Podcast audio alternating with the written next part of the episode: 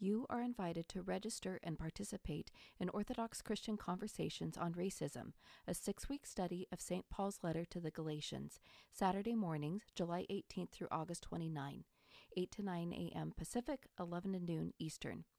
Join us as our diverse team of six teachers of the Bible present a chapter by chapter reading of Galatians, looking to St. Paul for instruction in these worrisome times fraught with division, social unrest, and deep seated racism.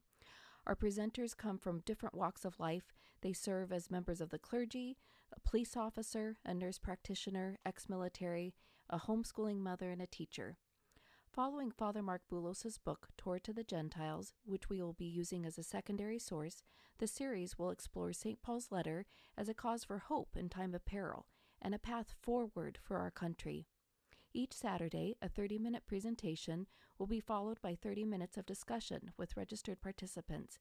Please join us as we turn to Scripture to heal ideological divisions and overcome racism pervasive in our lives, our families, our churches, and our neighborhoods. Register today at orthodoxservantleaders.com.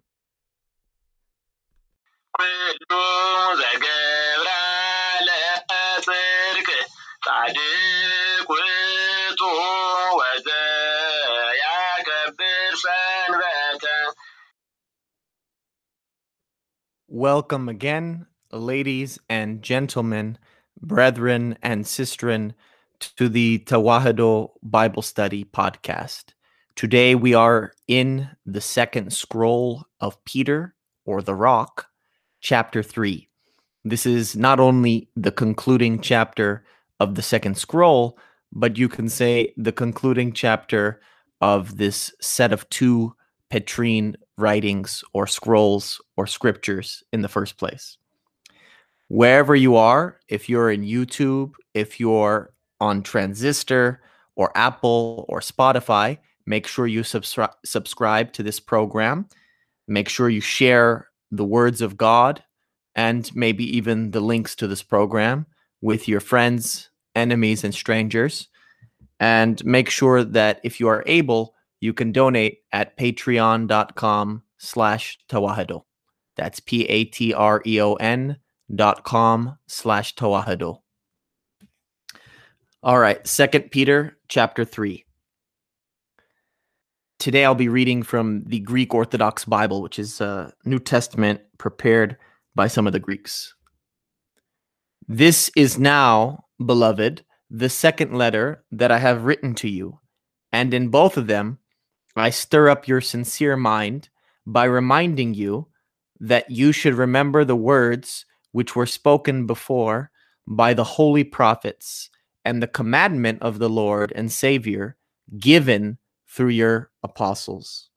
So, in the first two verses, we find out that instead of just sending a voice note or the equivalent, which could have been a messenger to just go say something, the apostle Peter or the apostle the rock decides to send people and decides to consign a written word and to have that written word read aloud or recited to this community. Now, why he chooses to do that, I'm going to let you come to your own conclusions. But I would like to suggest that it's because he held it in a little bit higher importance. And because, as it says here, he is an apostle, he is one who's sent forth, he is a lackey, he is a minion of the Savior. Remember, Jesus means the tetragram saves. Yahweh saves. Adonai, or the Lord, saves. So the Savior, he who saves, is Jesus. And he who saves commissioned the apostles. He sent them on a mission. He had them do his bidding. And the bidding he had has to do with love. And we'll see that explanation throughout this chapter. Verses 3 to 7. First of all, know that in the last days, mockers will come, walking after their own lusts. They will say, Where is the promise of his coming? Since the days that our forefathers fell asleep, all things continue as they were from the beginning of the creation. but they willfully forget that in the old days there were the heavens and the earth, formed out of water and through water by the word of God. By means of these, the world of old was flooded with water and perished. But by his word, the heavens and the earth that exist now have been reserved for the fire of the day of judgment and for the destruction of those who are ungodly. There's a great psalm chant in the Good is Right tradition that my brother Deacon Alamayo prepared, and you could find it on YouTube somewhere under Gen Next Ethiopians. And it begins like this We went through fire and water, and yet you. So we went through fire and water these elemental forces of nature, of the universe, of the cosmos can seem scary. A lot of people can die in a forest fire or later on, as we'll see, in a flood. But these things are under the control of God, who is always in control, no matter how chaotic the situation or the circumstance before us seems. Within water and within fire, you have death and you have life. Water can give you one of the most brutal deaths ever, a drowning, but it could also, uh, it, or uh, not, not, it could also, it is also the very means by which you have life, right? Um, in Zoolander, I believe they they popularized the phrase "water is life" in one of those commercials where he's a merman, and there's a debate around that. Fire is like that as well. A blazing flame is very troublesome for you. It's why we have fire departments and firefighters to take care of them. At the same time, fire is what we need to cook meat, especially in a time of plague and pandemic. You really want to cook your meat if you're eating meat to make sure that you're protecting yourself maximally from the bacteria. In any event, there is death and there is life, there is destruction and there is salvation. But in the hands of the Savior, everything is a okay. So there are these mockers, these scoffers, and they are casting their doubt because judgment hasn't happened yet and they're saying, Why hasn't judgment happened? Why hasn't judgment happened? Let's not listen to these apostles and their Savior because judgment hasn't happened yet. We'll find the answer in verses 8 to 10. Beloved, do not forget that with the Lord, one day is as a thousand years, and a thousand years as one day. The Lord is not slow concerning his promise as some people think that he is. Instead, he is patient with us, not wishing that any should perish, but that all should come to repentance. But the day of the Lord will come as a thief in the night, and in this day the heavens will pass away with a rushing noise, the elements will be dissolved by intense heat, and the earth and the works that are in it will be burned up. Here, the Apostle Peter great Jew that he is, quotes from the Old Testament, from the Hebrew Bible, specifically from the wisdom literature or the Ketuvim, the writings, more specifically from the Tehillim, from the Psalms. Psalm 89, according to the Greek text, the OG, the Old Greek, and Psalm 90, according to the MT, the Masoretic text. So in Psalm 89 or Psalm 90, you find the same thing. One day is a thousand years. Is this a math formula? No, it's not a math formula. What this is, is that it's saying, just like in the basics of science, the basics of astronomy, you may find out that a day on Earth is different than a day on Venus, is different than a day on Mars, is different than a day on Pluto, the beloved ice dwarf or planet. I'll let you decide. And so, if all of these days are different, what pre-tell? What, pray tell, is the length of a day to God? It's unknown to us. it's unbeknownst to us. And so we cannot operate calling God slow or calling God fast. Instead, we need to act patiently because He's granted us patience.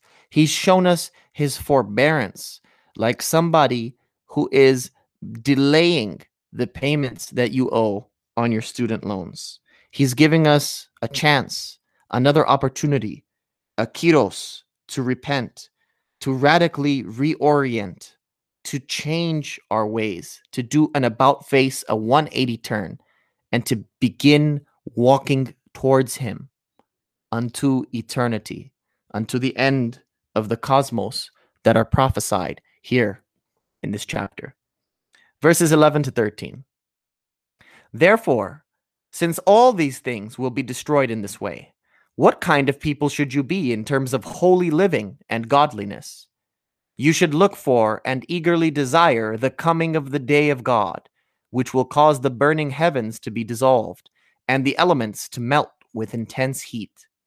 But according to his promise, we look for new heavens and a new earth in which righteousness is at home. Would you rather live at home with unrighteousness or with righteousness?